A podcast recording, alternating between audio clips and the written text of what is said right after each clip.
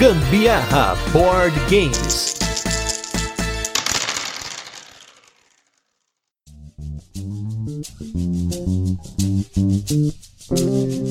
Fala galera, beleza? Aqui é Gustavo Lopes, Gambiarra Board Games, e hoje eu estou aqui sozinho para um turno de comentários um pouco diferente, talvez até um pouco mais curto do que os últimos turnos de comentários têm sido. A gente recentemente tem feito algumas conversas, ou inclusive tem discutido em alguns momentos com outros criadores de conteúdo, ou até com alguns grupos da comunidade sobre o que é um review, como funciona um review, o que a gente faz num review, o que alguém faz num review, como é feita uma crítica a um jogo de tabuleiro, né, e tudo mais. E a gente sabe que nem sempre esses métodos eles são claros para o público.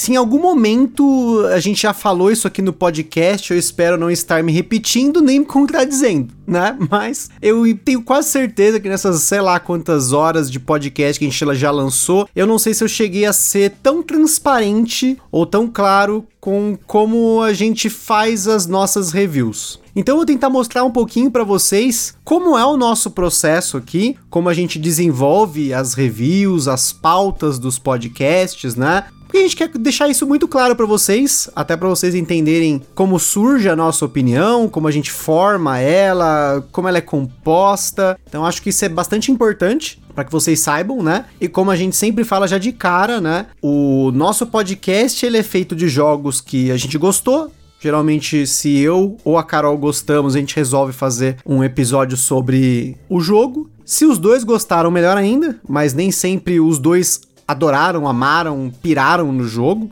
Isso tem muito a ver com o nosso perfil. O meu perfil não é o perfil da Carol, a gente não tem exatamente o mesmo perfil, apesar de que, no fim das contas, eu jogo tudo que a Carol quer jogar, a Carol joga tudo que eu quero jogar, e a gente joga não apenas jogos que a gente comprou, mas também jogos que a gente pegou emprestado de alguém, ou jogos que a gente recebeu através de alguma parceria com alguma editora. No geral, a gente não tenta fazer distinção entre esses jogos, independentemente da fonte, da onde ele veio, e até por conta da natureza dos nossos episódios, da complexidade que é produzir esses episódios, no geral, a gente não costuma aceitar tantas parcerias, ou a gente já chegou também a negar alguns jogos. A editora, por exemplo, queria mandar o jogo para nós e a gente não aceitou. Tem, tem esse caso. Já teve casos de jogos que a gente recebeu e a gente não fez o episódio e a gente foi muito claro do porquê. Ou por conta de não ter gostado do jogo, ou porque a gente tá esperando o tempo correto para fazer o episódio, porque é muito comum a primeira coisa. Então eu vou começar explicando um pouquinho do processo, tá? Eu tenho um cronograma que eu tenho todos os episódios do podcast, geralmente dois a três meses na frente não apenas dos episódios de jogos, mas também desses episódios que eu convido, né? Eu tenho convidados aqui, então é muito importante eu ter esse cronograma para poder gravar tudo e lançar no momento certo, né? Então esse é um ponto muito importante, eu ter esse cronograma. Então tem conteúdos que vocês às vezes estão ouvindo num mês que foram gravados um mês anterior. Pode acontecer. Eu geralmente tento assim deixar as coisas bem preparadas para que vocês tenham um conteúdo de qualidade sempre à mão. Mas isso a gente já tá falando aí a nível de criação de conteúdo, eu não vou entrar tanto nesse detalhe. Sobre os casts dos jogos, a gente geralmente grava eles na semana que ele sai, porque com isso a gente tem um tempo suficiente para jogar o jogo a quantidade de vezes que a gente acha que é o suficiente para poder falar a nossa opinião, a nossa experiência com ele.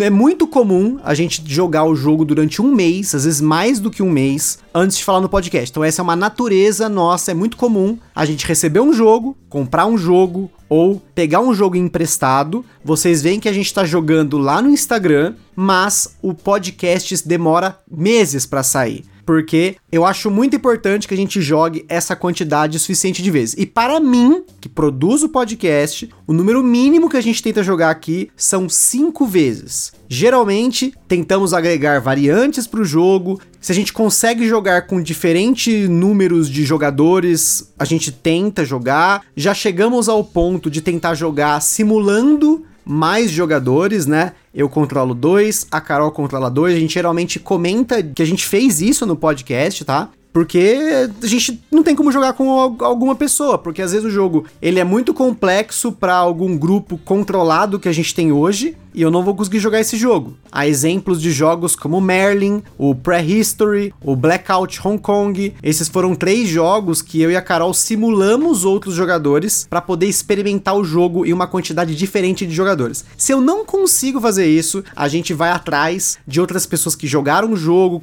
pergunta o que eles acharam do jogo, só para que a gente tenha uma noção, mas isso não compõe a nossa experiência, e sim o que a gente tem de informação para passar para vocês. Que quem ouve, né, o Gambiarra sabe que o nosso cast ele é composto por uma apresentação do jogo, depois a gente comenta por cima as regras, no começo a gente falava de regra pra caramba, né? Depois a gente entra nas curiosidades do jogo, a gente fala sobre as expansões, a gente fala de promos, procura curiosidades do designer. Se é um designer nacional, a gente tem tentado falar com o designer, pede pra ele mandar um áudio, comentar, né, como foi o caso aí do Leandro Pires no cast do Paper Dungeons, ou o caso do jogo Apagão, que a gente chamou não apenas o Gustavo Barreto, que era o designer, mas também o Rafael Fernandes, que era o autor da história por trás do jogo, né? Enfim, a gente tenta colocar isso e aí só no final, praticamente aí com uma conclusão, que a gente comenta da nossa experiência do jogo. Geralmente essa experiência tá atrelada também a um pouco da nossa opinião do jogo, se a gente acha que o jogo é legal para uma quantidade de jogadores, para uma idade e tudo mais, mas essas são informações empíricas, é da nossa experiência, elas são relativas ao que nós jogamos. Então por isso que no geral a gente joga no mínimo cinco vezes os jogos que a gente apresenta no podcast. Já aconteceu da gente jogar menos? Já aconteceu. Já aconteceu da gente jogar muito mais também. E já aconteceu também da gente jogar o jogo ao longo de anos e aí um dia resolve falar do jogo. Como é o caso de jogos mais clássicos, como foi o caso do Catan, do Carcassonne, ou como é o caso de jogos como Lorenzo, né? Que a gente tem o jogo há bastante tempo, acabou jogando ele recentemente de novo, e aí a Carol escolheu, vamos fazer um podcast sobre ele, a gente jogou bastante agora, vamos falar dele? Vamos. E esse bastante não quer dizer que eu joguei 20, 30, 100 vezes. Eu sei que realmente tem uma galera na comunidade, especialmente a galera que gosta de jogar online, que jogou o jogo centenas de vezes mais do que a gente. Mas a gente produz o podcast e eu costumo analisar e fazer uma ficha do jogo com base em informações que eu coleto com as nossas jogatinas. Até por conta disso, o podcast é eu e a Carol, porque são as nossas experiências, geralmente em conjunto com outras pessoas, quando é possível. Então, é muito importante pra gente que o jogo rode em dois jogadores ou que a gente tenha fácil acesso a jogadores que possam jogar um jogo caso seja três mais. Já aconteceu de casos que a gente não teria fácil acesso, como foi o caso dos jogos do Capturador, que foi o Idol Project, o Lemuria, o Ars Alquimia, que eu queria fazer uma resenha, mas eu não poderia fazer. E aí eu decidi fazer um cast em conjunto com o Luiz e com a Aline, porque eles tinham facilidade de jogar esse jogo várias vezes na condição deles, da com a família deles e tudo mais. Depois disso eu assisti a partida deles deles, eu não joguei o jogo, mas eu também não emiti uma opinião sobre o jogo em si, e sim uma opinião sobre o que eles estavam falando e o que eles experimentaram. A opinião deles, no caso, foi o que a gente expôs.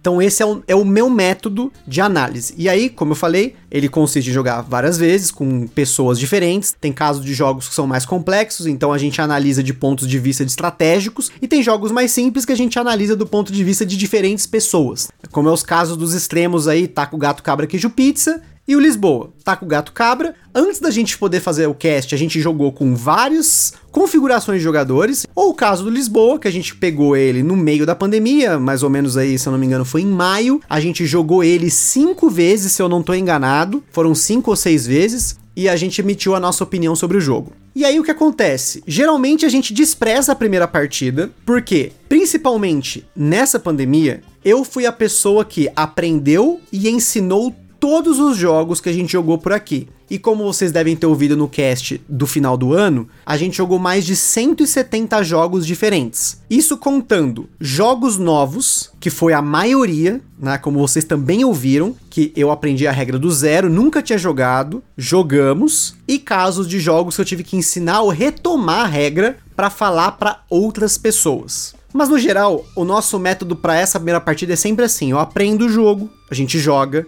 eu releio o manual, reassisto algum vídeo que eu assisti para aprender, justamente para ver se eu fixei a regra e se eu não fiz alguma cagada. Acontece muito de fazer alguma cagada, então essa primeira partida é desprezada. Teve casos de jogos como Brass, Vinhos, Agra até, enfim, foram jogos que eu cometi alguns pequenos deslizes na explicação, esqueci alguma coisa, então a primeira partida ela é desprezada. Aí a partir daí sim que a gente começa a realmente jogar para analisar. E aí, como vocês sabem no cast, eu geralmente gosto de tentar caminhos estratégicos diferentes. Se a gente consegue colocar variantes de setup, variantes do jogo em si, módulos. Eu gosto de testar tudo isso, por mais que às vezes seja um pouco complexo essa logística, né? Isso acaba exigindo que eu e a Carol jogamos muito durante a semana, durante o final de semana. Uma semana ruim aqui em casa, a gente jogou 7 a 10 jogos. Numa semana boa, a gente já chegou a jogar 30 jogos diferentes, repetindo muitas vezes o jogo. E isso dá certo porque eu tenho o nosso cronograma, eu sei que para o mês de março a gente vai analisar o jogo tal, jogo tal, jogo tal, jogo tal. E por conta disso, as jogatinas a gente tenta programar. E esse é um papel que eu assumo né, sem problema algum, para primeiro não estragar a nossa diversão, porque eu não quero, por exemplo, que a Carol encare isso como uma obrigação. Esse é o nosso hobby que a gente joga junto aqui. E eu sei que fazer isso, fazer cronograma, fazer pauta, ter que se preocupar com isso, pode tirar um pouco do foco dos jogos. Até pode acontecer, por exemplo, de eu estar tá afim de jogar um jogo, mas eu não vou poder jogar esse jogo nessa semana, porque eu acho que a gente precisa jogar mais duas ou três vezes o jogo tal, que vai sair na outra semana o podcast, ou só daqui a 15 dias, mas eu já quero ter aí um tempo para poder jogar ele com calma, aproveitar a experiência e analisar tudo que eu gostaria de analisar no jogo. Porque essa foi até uma pergunta que eu recebi outro dia num grupo, eu não me lembro qual foi, que a pessoa perguntou: "Vocês acham que jogar os jogos para fazer reviews às vezes pode atrapalhar jogar um jogo que você quer jogar ou atrapalhar a rotina?" E sim, é, isso é real. Como eu tento não encarar isso como uma obrigação, acontece de dias que a gente não joga, né? Tanto que hoje, o dia que eu tô gravando esse podcast, eu acho que a gente não vai jogar nenhum jogo, porque a Carol tem um compromisso, eu tenho uma live que a gente vai fazer lá no canal do Boards and Burgers, então eu não vou jogar nada hoje. Talvez amanhã a gente jogue dois, ou três, ou nada. Tudo depende da nossa rotina. A gente tenta se organizar para sempre jogar, mas isso pode não acontecer, e a gente tem que estar tá preparado para suportar isso e ao mesmo tempo produzir um episódio episódio do cast falando de um jogo diferente por semana. Com relação aos nossos critérios de análise, isso muda entre eu e a Carol. A Carol ela tem uma visão, eu tenho outra. Na minha visão, o que eu costumo analisar é: o jogo funciona bem para dois jogadores? Ele, se ele não funciona ou se ele não é para dois jogadores, eu tento descartar essa informação. Porque pode acontecer de um jogo a gente ter gostado, mas ele não é um jogo para dois jogadores. A gente às vezes comenta, mas nem sempre. Outra coisa que eu sempre tento analisar é a complexidade do jogo e a gente já tem um turno de comentários aqui que eu comento o que que para mim a, representa a complexidade de um jogo, a quantidade de escolhas, a quantidade de variação, o tempo de jogo, a quantidade de variáveis que você tem que lidar, mecânicas, sistemas. Então, se você quiser ouvir um pouquinho sobre isso, volta aqui no nosso vídeo lá atrás. Vai fazer mais ou menos um ano que eu fiz esse cast que eu tentei passar uma régua, no começo a gente não falava disso, da nossa escala de complexidade. Eu uso muito a escala do BGG para decidir o que comprar e o que jogar, mas nem sempre ela bate com o que eu acho. Então a gente tenta falar a nossa escala, né? Então, voltando para os critérios da nossa análise, da nossa experiência, eu tento analisar a diversão por si só, se eu me diverti, se a Carol se divertiu, se outras pessoas que jogaram com a gente se divertiram, se tem algum aspecto do jogo que eu amei, né? Então eu, eu gosto de citar isso. Eu tento jogar solo, nem sempre dá, ainda mais, por exemplo, jogos do Vital Lacerda. Nem todos eu vou jogar solo, porque é um trabalho para colocar na mesa, é um trabalho para jogar. E se eu vou ter o um trabalho para colocar na mesa para jogar solo, se eu tenho a oportunidade de jogar contra a Carol, eu vou jogar contra ela, porque eu prefiro jogar com ela do que jogar sozinho. Eu também tento analisar o para quem esse jogo pode servir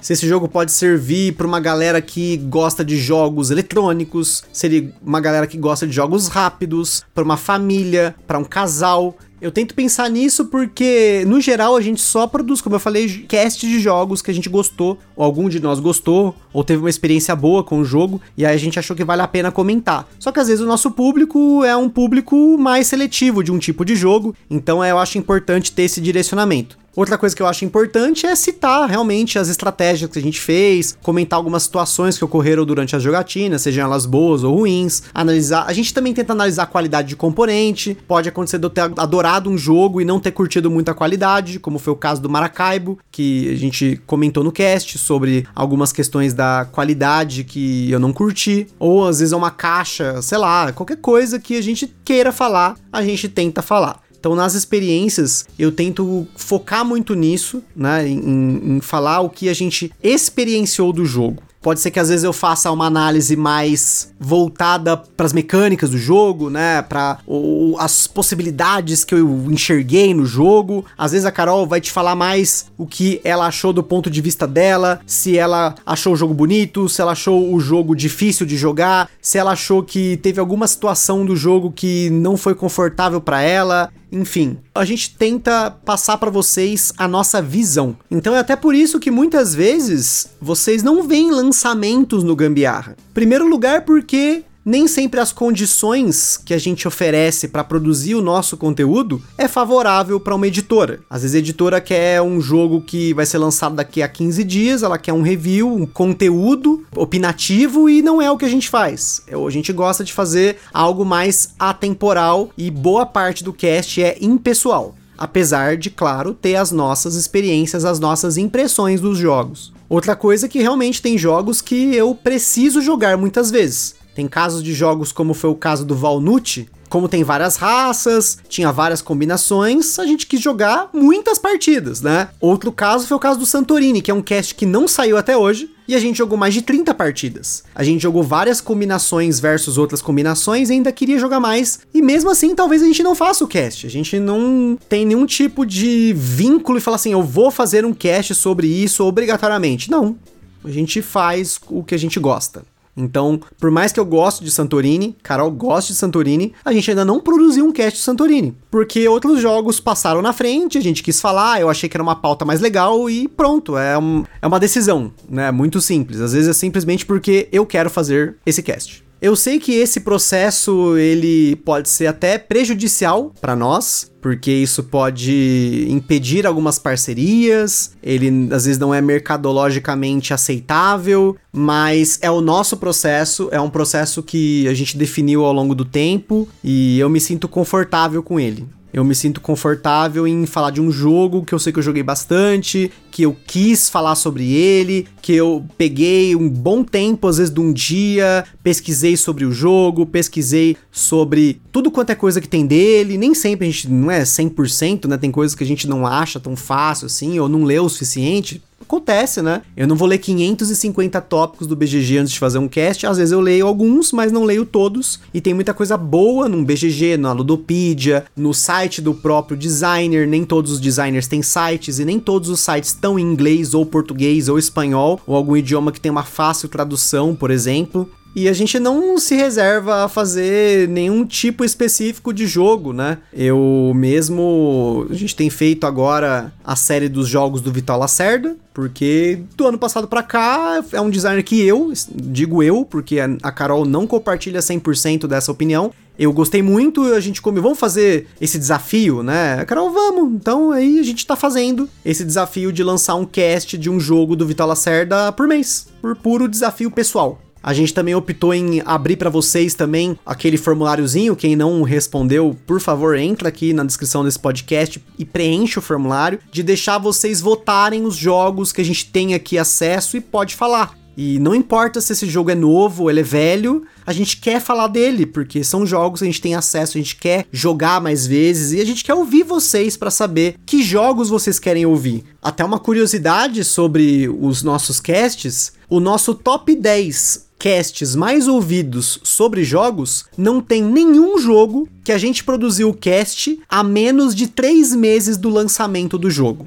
E tem casts como Castles of Burgundy, Broom Service, Great Western Trail, Catan, Carcassonne, Stone Age, que são jogos que dentro da nossa bolha todo mundo conhece mas são os casts mais ouvidos. É curioso, né? Acho que o único jogo recente cujo cast bombou muito foi o Black Angel e o Maracaibo. Tô abrindo para vocês assim, sem problema algum, porque foram casts que fizeram muito sucesso de jogos recentes. Mas os casts com uma performance a muito acima da média, no geral, são jogos que já estão no mercado. É muito curioso, né? E é muito legal porque a origem dos nossos ouvintes desses casts são muito variadas. Tem pessoas que vieram pelo Deezer, que encontraram o cast no Spotify, que encontraram o cast no Google, tem uma porcentagem que vem da Ludopedia. Então esse é um trabalho que a gente quer fazer por gosto, a gente quer produzir alguma coisa diferente, né? Especialmente quando a gente fala das curiosidades, esse é um diferencial que a gente sempre pretende manter no podcast, né? E as nossas conversas sobre os jogos, sobre as nossas experiências, que às vezes são até descontraídas, né? A gente às vezes viaja nos assuntos, começa a brisar ali no meio da análise e tudo mais, mas é porque esse é o conteúdo que a gente gostaria de fazer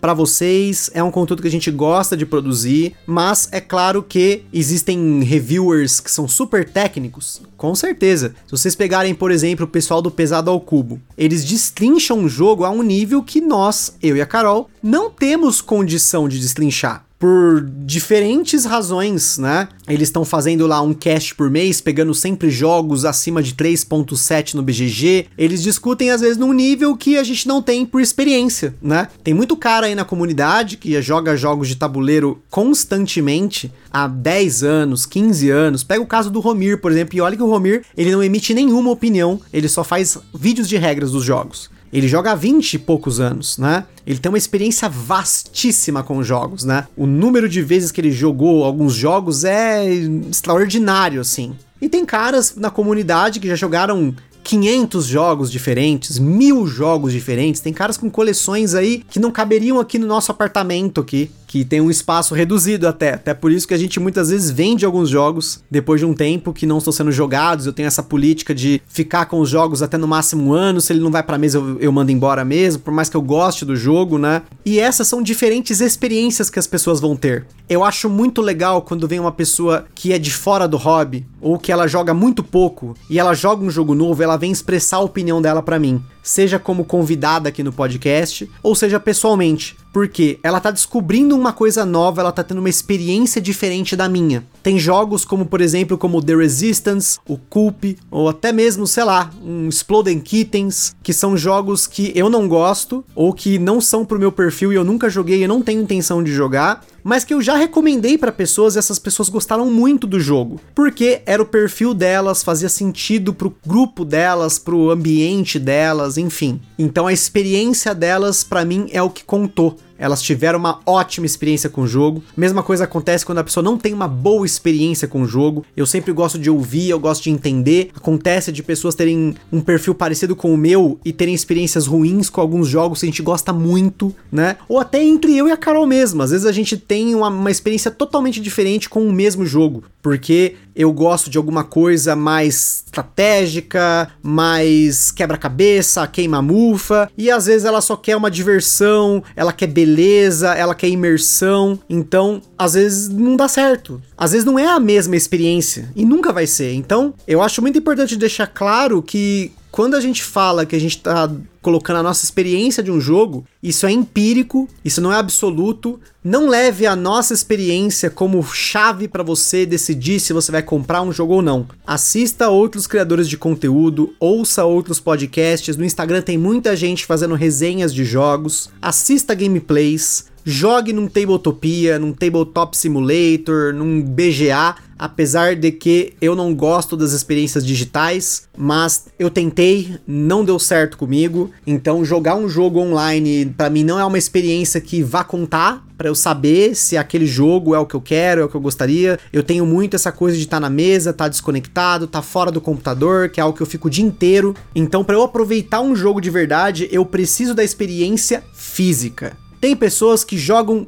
todo santo dia online. Tem outros, Yukata, Beujulu lá, sei lá como se fala o nome da outra plataforma lá que eu vejo alguma galera jogando lá. Especialmente lá o pessoal do grupo do Lost Token. Forte abraço aí pro pessoal do Lost Token. Que eles conseguem ter essa experiência quase como se fosse física por mais que não substitua a experiência física. Mas eles conseguem jogar, eles conseguem se divertir, eles saem da partida comentando: putz, cara, ganhei de você no Ganges por um dado. Nossa, cara, aquela jogada que você fez no Loyang foi sensacional. Leandro Nunes aí do Eurogamers Podcast também tá sempre com o Fabrício nas lives do Aftermath. Eu vejo esse cara jogando muito, muito, muito online. E eu admiro muito o cara que consegue fazer isso, porque eu não consigo. Então a gente compensa jogando aqui fisicamente. Para isso a gente tem que ter uma rotina bem programada, porque esses caras, por exemplo, eles jogam o jogo por turnos. Então é uma jogatina assíncrona, né? Não precisa estar tá as pessoas presentes na hora. O cara vai lá, faz a jogada dele, dá um ok. Aí daqui a duas horas o adversário vai lá, dá um, faz a jogada, dá um ok. Isso também é muito louco pensar nisso, né? Você tá jogando um jogo de tabuleiro, às vezes vários jogos de uma vez, várias partidas de forma assíncrona. Isso desenvolve um, um pensamento diferente, né? Uma habilidade diferente. Eu, como sou idoso por dentro, eu não consigo jogar online. Me desculpem algumas editoras, alguns designers, por eu já ter recusado partidas online, mas é porque eu tenho muita dificuldade e eu já abri algumas exceções, mas foram exceções assim muito pontuais, tá? Muito pontuais mesmo.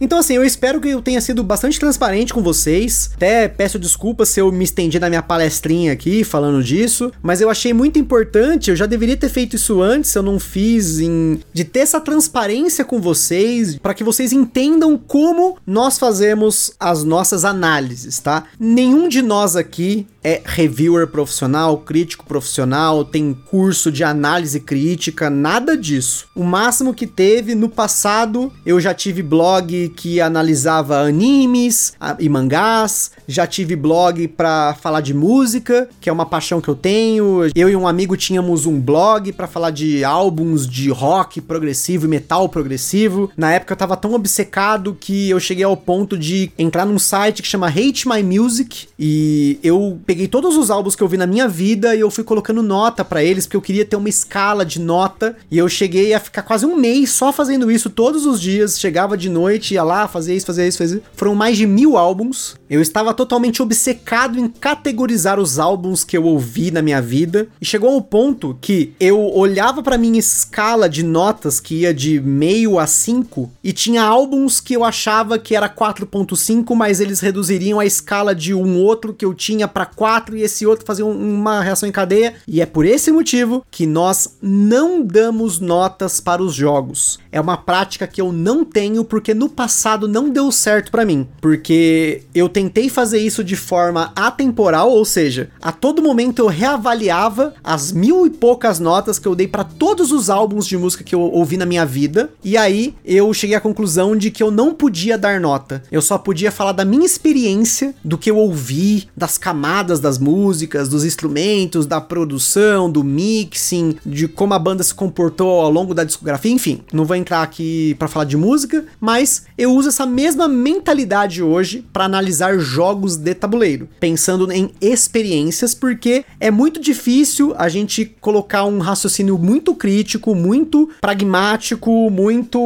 Não tem como analisar entretenimento e arte com exatidão por mais que existem críticos nas grandes mídias que eles fazem isso de uma forma muito metódica, né? Analisar filmes, analisar livros, analisar música, mas eles são pagos para isso, às vezes eles não aproveitam aquilo que eles estão analisando, eles simplesmente analisam. E eu não quero que isso aconteça com o Gambiarra Board Games, que a gente se torne apenas uma ferramenta de análise e deixe que a experiência que a gente tenha com os jogos se torne algo totalmente irrelevante pro nosso conteúdo. Então a nossa análise ela é 100% empírica ela é controlada, ou seja, a gente sempre joga com as mesmas pessoas ou com grupos de pessoas próximas, né? Dificilmente a gente sai aí jogando aleatoriamente com pessoas do mundo inteiro num BGA da vida. Seria muito bacana fazer isso, mas para a nossa linha editorial, para o nosso objetivo, para o nosso hobby dentro do hobby, que é produzir esse conteúdo para vocês, não faria sentido. Então, em resumo, o nosso processo é jogar o jogo pelo menos 5 vezes, tem jogos que jogam 10, 15, 20, 50, enfim, pode acontecer. Hoje em dia é muito raro chegar a uma quantidade tão alta de jogatinas, porque a gente joga muitos jogos e eu tenho que aprender muitos jogos, explicar muitos jogos e alternar esses jogos para ter esse conteúdo semanal sempre em dia a gente analisa cada um do nosso ponto de vista, a gente não tem um checklist de coisas que a gente sempre faz, a gente tenta sim colocar alguns pontos importantes, alguns pontos positivos, alguns negativos, de jogos que a gente gosta, seja um ou seja o outro, ou os dois gostaram, né? Quando um não gosta, acaba falando no podcast o porquê, para ter uma discussão com vocês. E, como sempre, nunca se baseie apenas na nossa opinião. Sempre procure outras pessoas, membros da comunidade de jogos de tabuleiro, outros reviewers, podcasts, YouTube, Instagram. Sempre procure bastante antes de você comprar um jogo ou de você simplesmente recusar jogar um jogo, tá? Mesmo que você já esteja num nível de ter jogado, sei lá, 100, 200, 500 jogos, não sei. Pode ser que você tenha. No nosso caso aqui, a gente tá chegando na marca dos 300 jogos diferentes jogados. Para muita gente é muita coisa, para algumas pessoas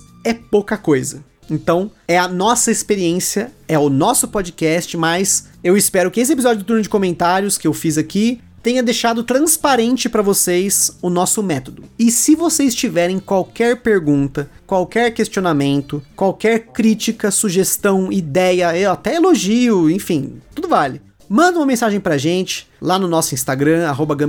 Sigam a gente no Gambiarra Board Games lá no Instagram, porque lá vocês têm até spoilers de coisas que a gente já tá jogando há meses antes de sair no podcast, né? A gente posta foto quase todo dia lá, né? Eu tento postar foto de tudo que a gente joga, que a gente tá experimentando, faço uns comentáriozinhos lá, mas sempre leve em consideração que alguns desses comentários eu sempre coloco, a gente jogou pela primeira vez o jogo tal, eu achei isso. É uma opinião de primeira impressão, não é absoluta aquilo é uma conclusão resultado de uma pequena jogatina, de um aprendizado, de uma experiência que a gente teve naquele momento, naquela hora. Então, muitas vezes é postado na hora mesmo, eu já falo ali, ó, oh, caramba, pirei no jogo. Só que pode acontecer de eu jogar 3, 4 partidas e esse hype, essa piração diminuir. Ou pode ser o contrário, às vezes o jogo eu joguei uma primeira vez, achei meio morno tal, e aí com mais partidas o jogo escalou muito bem. Então sempre use o nosso podcast ou qualquer outro meio de criação de conteúdo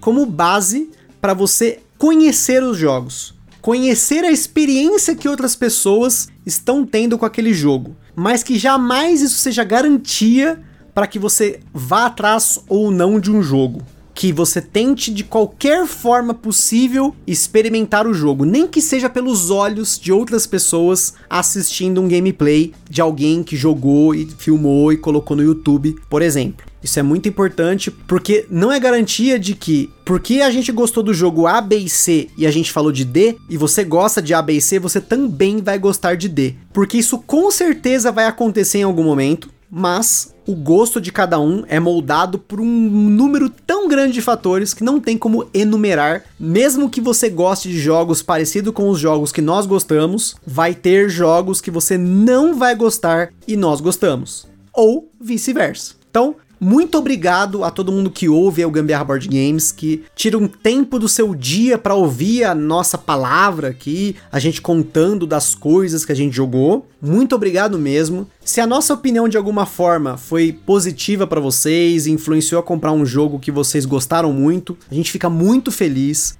Se aconteceu de você ouvir um podcast, ficou empolgado com o jogo, acabou comprando, não gostou, conta pra gente também, a gente quer ouvir essa parte também. É muito difícil a gente ouvir alguém que não gostou de um jogo que a gente falou e conta pra gente. A gente costuma 99% das vezes ouvir o contrário. As pessoas procuram a gente para falar: "Olha, comprei o jogo tal, gostei, foi de, por indicação de vocês". Muito bacana, mas a gente quer ouvir também os jogos que não deram certo. É importante pra gente saber o porquê que você não gostou, até para compor muitas vezes o que a gente tem aqui como opinião, né? Como a, até acrescentar alguma coisa à nossa análise, melhorar o podcast, né? Porque esse podcast é feito por nós para nós, mas também para que todos vocês possam conhecer mais jogos, jogar mais e aproveitar do nosso hobby. Então é isso aí, pessoal. Aquele forte abraço e até a próxima.